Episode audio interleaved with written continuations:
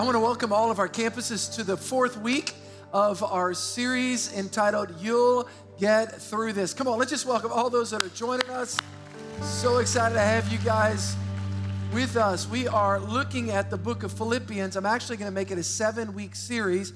If you are a guest here, every year, uh, twice a year, once in the fall and once in the spring, I'll teach you a book of the Bible. I actually do every now and then one in the summer as well. I like teaching through books of the Bible. This year, uh, we're looking in the New Testament, uh, the book of Philippians. Now, actually, it's not a book. And let me tell you what I mean by that. Say, Pastor, what are you, what are you talking about? Philippians was written by the Apostle Paul. And it was actually a letter that he wrote in 60 AD. He was under house arrest. The, the, the, elite Roman guard was guarding Paul. Why was he there? He was in prison for preaching the gospel. He was on trial. Matter of fact, he was on trial three times. He ended up in the very end dying in prison, but this was the first, quote, moment he was in prison. He wrote Ephesians, he wrote Colossians, he wrote Philippians, he wrote Philemon in his very first prison epistles. That's interesting that you got to understand. This is a letter, a literal letter that Paul wrote to a church. So it's not a book, it's a letter. Why did he write it? He wrote it because 10 years prior to that, he founded this church to encourage the church, to build them up in faith, to tell them to keep strong, to, to honor God. Interestingly enough, Paul wrote two thirds of the New Testament. I don't know if you guys knew that or not. Two thirds. The Bible's divided in the Old Testament and the New Testament. The beginning of the New Testament, Matthew, Mark, Luke, and John, the Gospels. After that, we begin to quote the epistles. Most of the epistles, two thirds of which was written by the Apostle Paul, most of which when he was in prison. How many know God can still do great things if you're in prison? Come on, y'all with me or not? I mean that. You may not be in a physical prison, but you may be in a spiritual prison. You may be in some sort of a restriction. But the fact is that God can still do good things through your life. God did amazing things through Paul's life. Today, I want you to open up your Bible to Philippians chapter 2. Philippians chapter 2. We're going to look at a portion of Scripture, very powerful portion of Scripture. I want to talk to you today about what Paul would say a truly humble life is. I want to talk to you about the power of a humble life.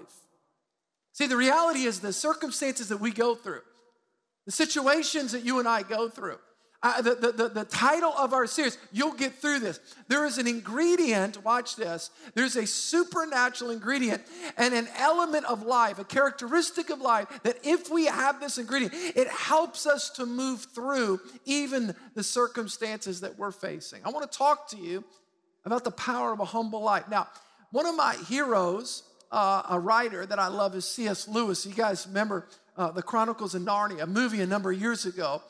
C.S. Lewis was a, a brilliant a- atheist who actually, through trying to read the New Testament to disprove Christianity, he got born again. How many know? Don't ever try to read the Bible to disprove the Bible. It'll mess you up. I'm telling you, because the Bible man is alive. And it's a so he sets out to disprove the Bible, he gets born again. He becomes a prolific author and he said a statement that really speaks to this whole theme of humility. And I want to frame my talk today with this statement that C.S. Lewis made. Very, very important. Here's what he said Humility. Humility is not thinking less of yourself. Let me pause there for a moment. You guys know what I'm talking about. Yeah, I'm humble. I'm just nothing. I'm no good. I'm just terrible. That's not humility, that's actually foolishness. We, don't go around trying to act humble. I'm just trash. I'm just a barnacle on the bottom of a shrimp boat. I'm nothing. I'm a loser. That's not humility. That's an offense to God. I mean, God doesn't make junk. Jesus didn't die on the cross for trash. Do you think that the Son of God would leave heaven to come to earth to die for trash? No, you're infinitely valuable to God. Humility is not putting yourself down. Watch it. Humility is not thinking less of yourself. Watch this. It's thinking of yourself less. It's not less of yourself, I'm worthless. It's just not thinking about yourself as much.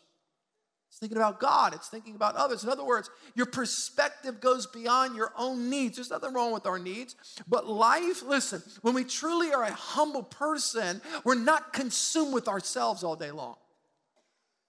my needs, my wants, my desires, my dreams, my goals, my hopes. My, that, listen, nothing wrong with that, but how many know the true key to life is when we can put God and others first? There's something that happens on the inside of us, a truly humble life. To, to, to walk with God and to hear God and to become what God wants you to be, a truly humble. The virtue, the biblical virtue of humility is not thinking less of yourself, that you're a worm. It's just thinking of yourself less. It's putting others first.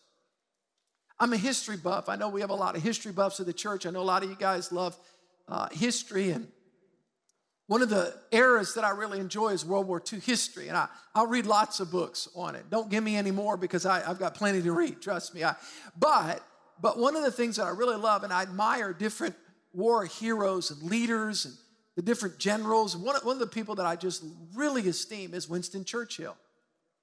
Matter of fact, a number of years ago, I was so excited when his movie came out. I don't know how many of y'all saw the movie about Winston. It was, it's just fantastic.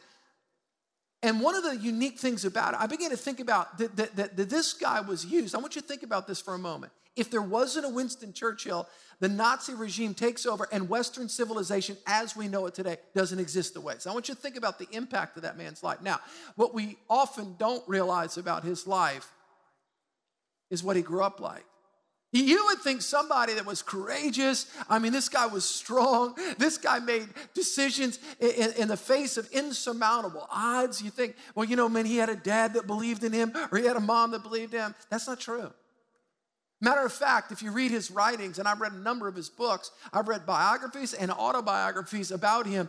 Number one, his mom, he had a distant relationship, but his dad actually despised him put him down, called him name. They felt like Winston was a was in a sense some a lead weight that held them back from their social and political advance in the aristocracy in Great Britain. So they felt like, man, this kid's a drag. This kid's no, no good. And his dad would verbally abuse and assault him. But there was somebody in his life. He had a nanny, Miss Elizabeth Annie Everest. And his nanny was a Christian who loved God. And she felt it was her assignment from God to encourage his wife. In other words, when his dad would put him down, she would go by his bedside and say, That's not true about you. God's going to do something great with your life one day. Matter of fact, she was the one that taught him how to say his prayers at nighttime. She would say, Winston, before you go to bed, you, you want to kneel down and, and, and let's, and let, let, us pray and, and, and let, us pray a blessing over your mind. Let's pray a blessing over you. She's the one that taught him scripture. She's the one that taught him how to respond to his critics.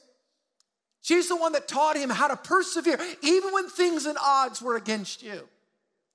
Something about that woman that woman that believed in his potential. When his parents put him down, she lifted him up. When his parents threw him aside, she enfolded him in. Now it makes sense. When he was facing the stormtroopers and he was facing this regime, that there was this unbounding sense of confidence in him because every step of the way he had Miss Annie's voice. You can do it, Winston. You can do it, Winston. I began to think about my life. I began to think about in our lives. What if there's some people in our lives that are just one encouragement away from rising up to being what God called them to be?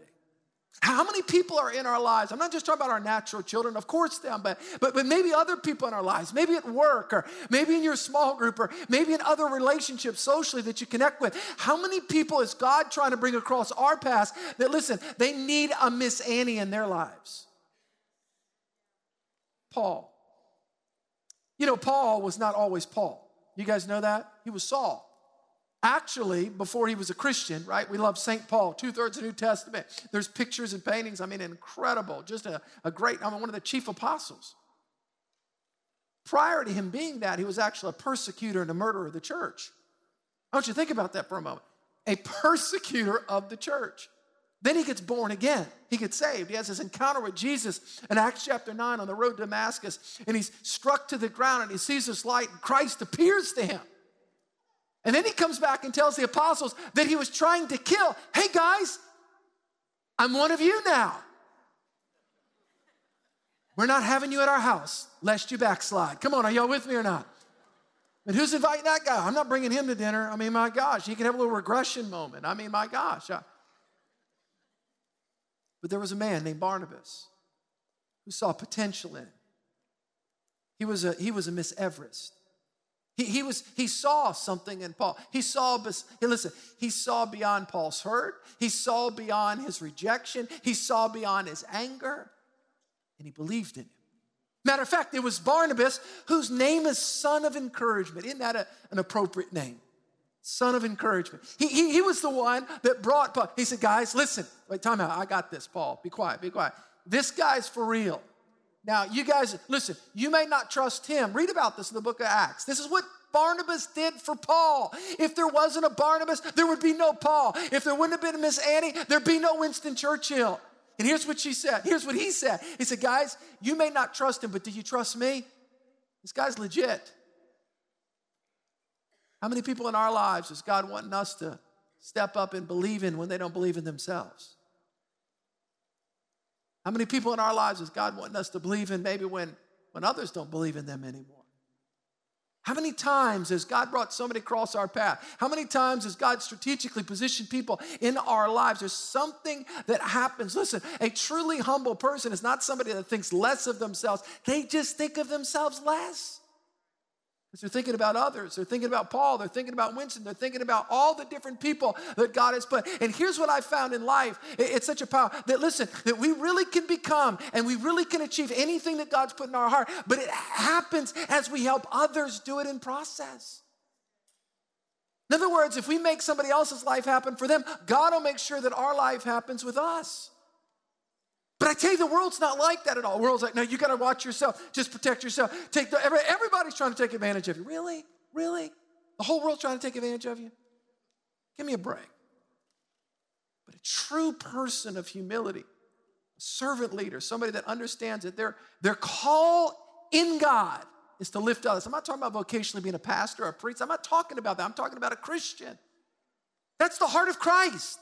The heart of Christ is to serve, it's to help, it's to encourage, it's to release the dreams in others. It's to blow on their flame, it's to blow on their sail, it's to help fan what's God put in their heart. Interesting, I, I was thinking of this scripture. How, how, many of you guys have ever said this? I'm asking a question one time, raise your hand. How many of y'all have ever said, as a Christian, we serve the Lord? Can you raise your hand? Raise your hand. Okay, all the campus. All right, now, now watch this, watch this. Where does that concept come from? Look at Mark chapter 10. For even the Son of Man, think of the theological implications of this. This is deep theology here, by the way, deep. Jesus is talking of himself. Here's what he says For the Son of Man did not come to be served. Time out. Okay. Are we serving the Lord? Is he serving? Wait, wait, time out. Are we serving him? Is he serving us? Well, Jesus said, For the Son of Man did not come to be served. Well, obviously, we serve the Lord. What does this mean? Here it is. Our serving the Lord is not our initiation, it's our response. In other words, we serve the Lord. We don't generate servanthood. He served us. He cared for us. He saved us. He loved us. He unlocked us. What was on the inside of us, the dreams and the call. In other words, He helped us. He saved us. He loved us. Because that happened to us, so likewise we do with others. In other words, because He's loved us, we love others. Because He's cared for us, we care for others. Wow. Pastor, I want to be this. I want to be a dream releaser. I, I want to be somebody that stands in the gap. I want to be somebody that believes. I want. So that's why Paul. Think of the context. Back to Paul. Why did Paul? Why did Paul, who was Saul, become Paul? Why did Paul have such credibility? To write to the church in 60 AD to a church he founded in 50 AD. Why did he have such credibility? I'll tell you why. He was a dream releaser. He believed in that church. He believed in those people. You can do it. God's with you. God's hands upon your life. You have your Bible, I'm going to ask you to open up to Philippians chapter 2. Philippians chapter 2. I want to talk to you about three characteristics of a dream releaser. I'm using that term analogous to a servant leader, somebody that is a truly humble person. What does it mean? Three characteristics of a dream releaser. Number one, I want to talk to you about a heart. Number two, I want to talk to you about a head. And number three, I want to talk to you about the hands the heart of a dream releaser, the thinking and the head of a dream releaser, and the hands of a dream releaser. Here we go. The heart of a dream releaser. Philippians chapter 2, verse 1. Therefore, Paul says, he's writing this letter in jail. If any, if there's any consolation in Christ, guys, if there's any comfort of love, listen to the intimacy. the tenderness, the way in which he's writing this. If there's any fellowship in the Spirit, if there's any affection, if there's any mercy, fulfill my joy by being like minded, having the same love, being of one accord, of one mind. That remember, he's encouraging them and admonishing them towards unified hearts. Look at this next verse. Let nothing, everyone say nothing. Just think of the implication of this statement. Just think if we really lived this verse. If we really live this verse, what would this mean? He said, Let nothing be done through selfish ambition or conceit, but in lowliness of mind, let each esteem others. It's not that my needs are not important. It's not that your needs are not important. It's not that God's not concerned about you. Of course, He's concerned about you. He's concerned about your needs. He's concerned about your family. He's concerned about your cares. He's concerned about your hurts. He's concerned about your wants. Listen, God, can, He's concerned. He knows, listen, He knows us. And yet, there's a prioritization here. Here's what He said He said, Let nothing be done through selfish ambition or conceit, but in lowliness of mind, let each esteem others. What's that next word? Come on, everybody say it. One, two, three, say it. Better than him or herself. What would happen if we really lived that way? I'm asking you guys a question. What would happen if we really lived with an other centered mindset? It's not that our needs are not important. Course, our needs are important. I love what Zig Ziglar, some of you guys made, Zig's a great, he was a great motivational speaker. He taught Sunday school at, at Prestonwood Baptist Church for like 30 or 40 years. Great man of God. And here's what he says you can get anything you want in life, but you just got to help enough other people get what they want. That's the principle.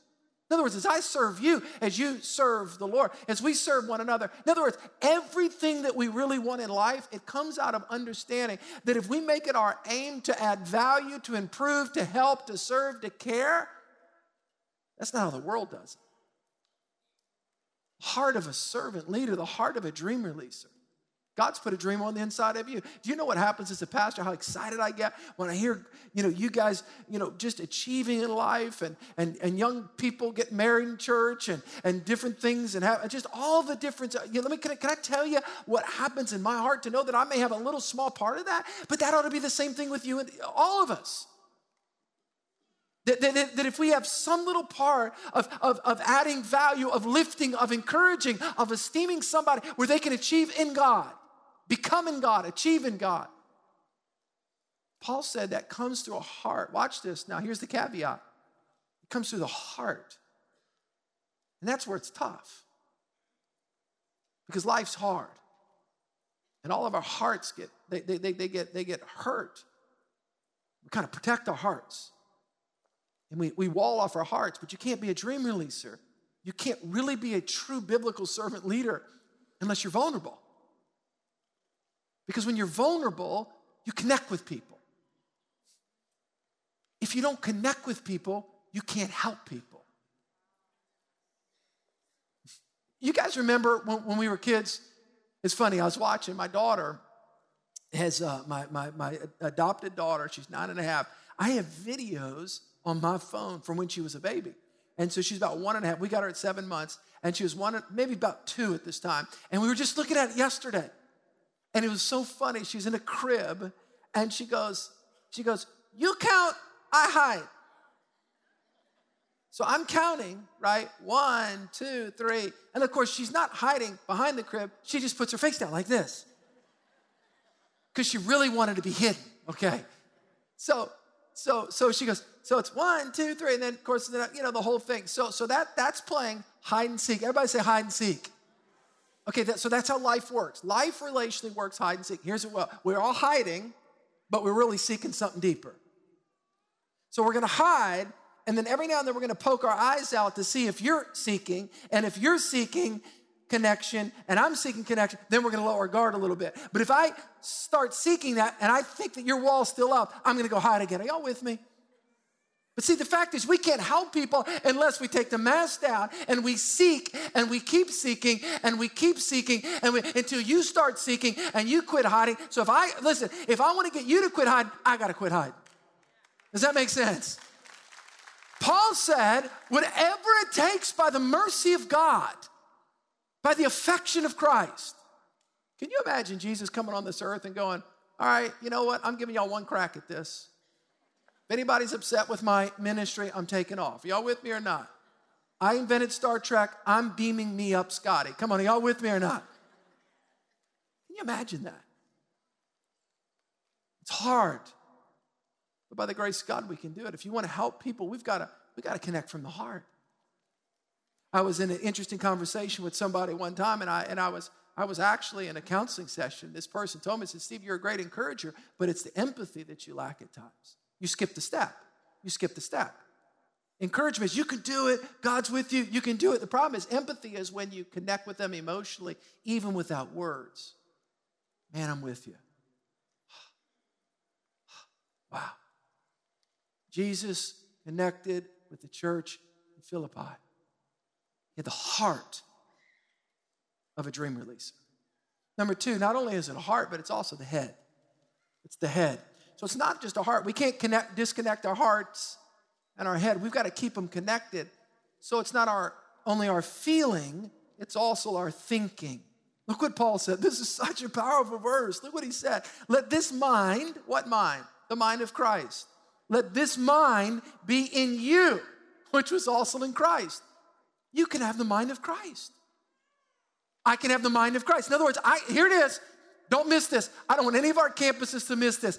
There is an expectation biblically, according to Paul's letter to the church at Philippi, there's a possibility that I can, at some level, maybe not in totality, but at some level, I can think God's thoughts.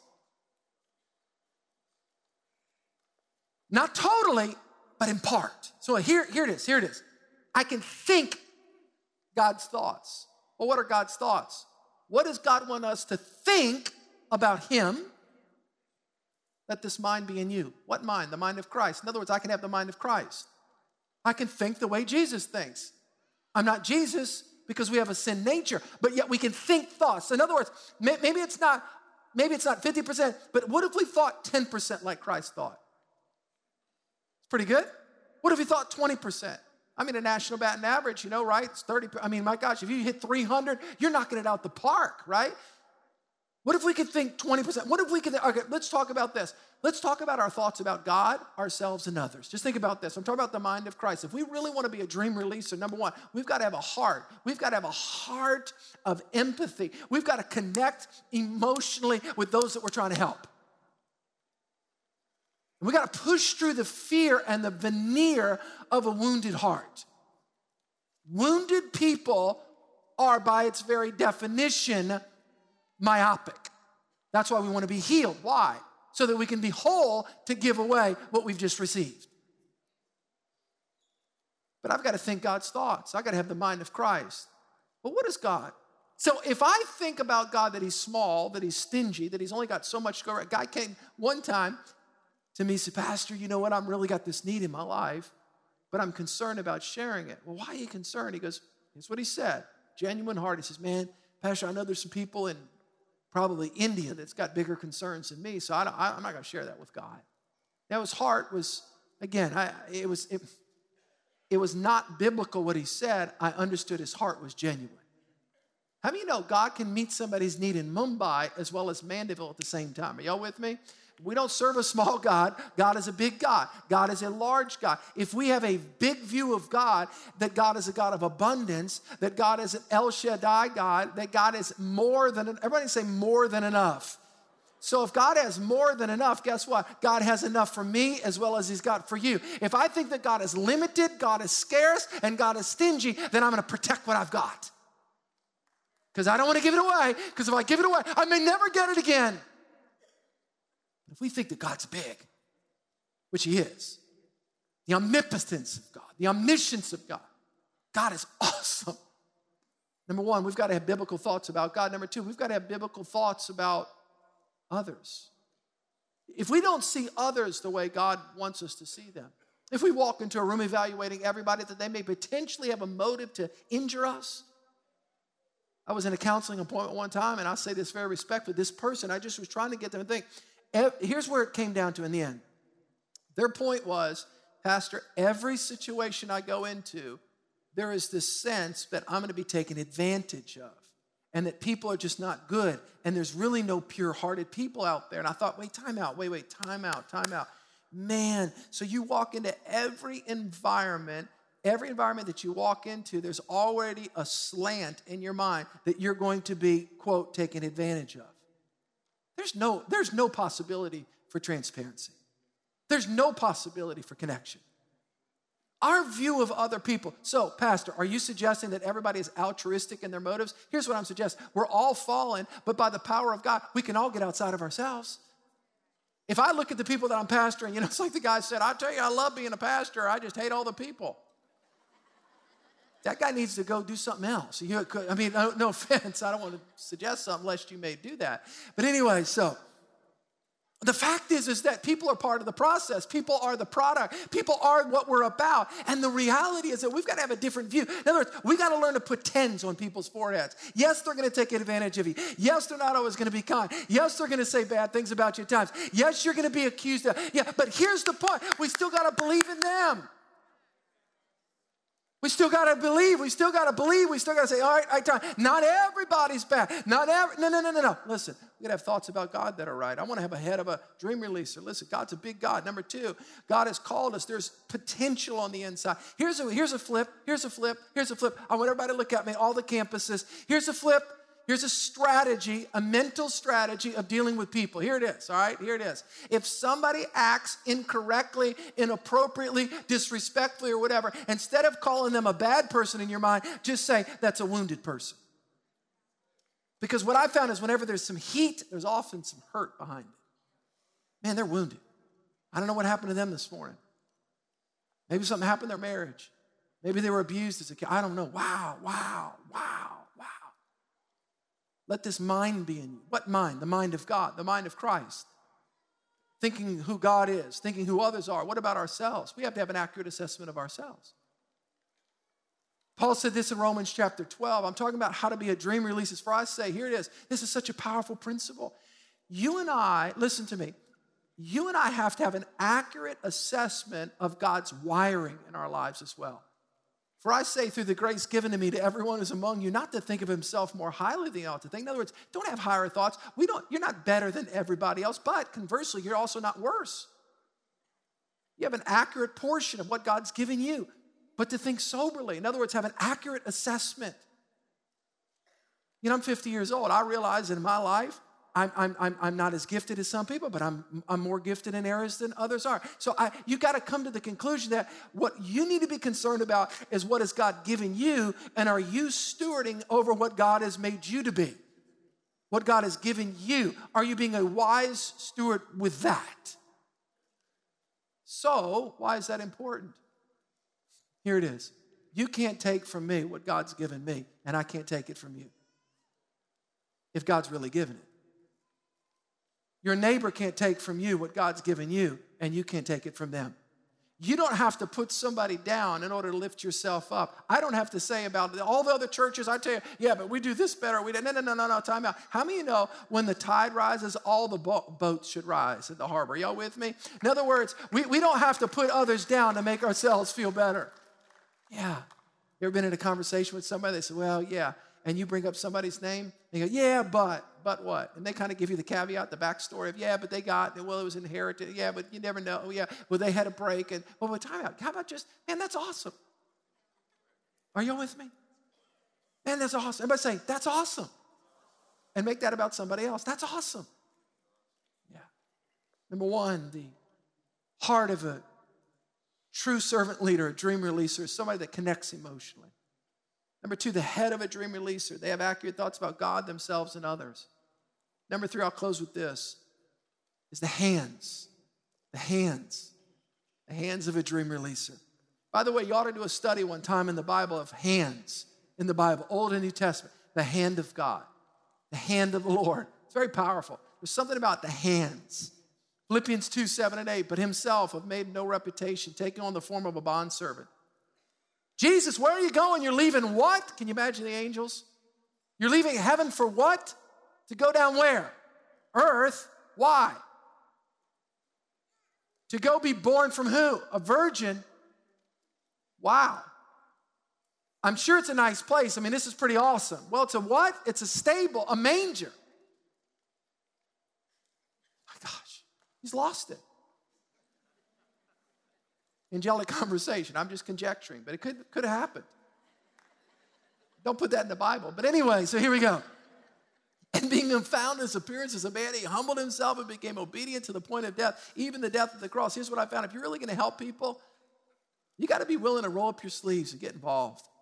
You know, I think about my life, the different men and women that have believed in me and have labored with me and rolled up their sleeves and gotten dirty. And Steve, and you know, I mean, I'm, I'm, I'm, I'm out of a crazy party lifestyle. And Pastor Doug and all my pastors, I had multiple pastors.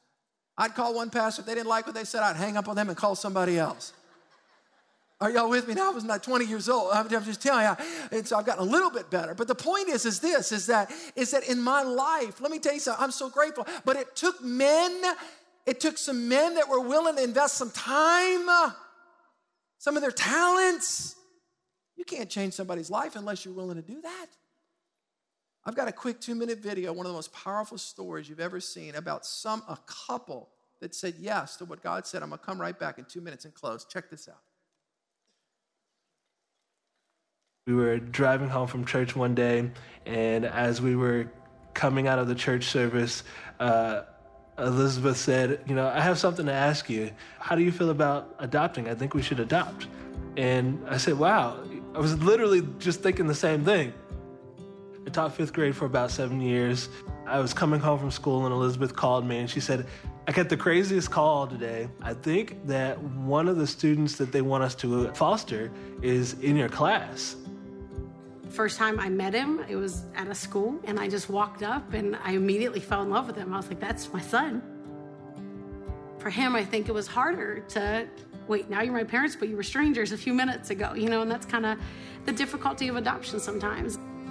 Our son, he just he just had a lot of challenges, uh, you know, trusting and, and knowing that people were there to to care for him. He had such a sense of hopelessness um, at that part of his life for us, there were 22 different foster homes for the last 11 years. So uh, there was a lot to, to deal with. He just progressively started to have behaviors that were an outward expression of what he was feeling inwardly. I just remember crying out to him, being like, Lord, is this ever going to get better?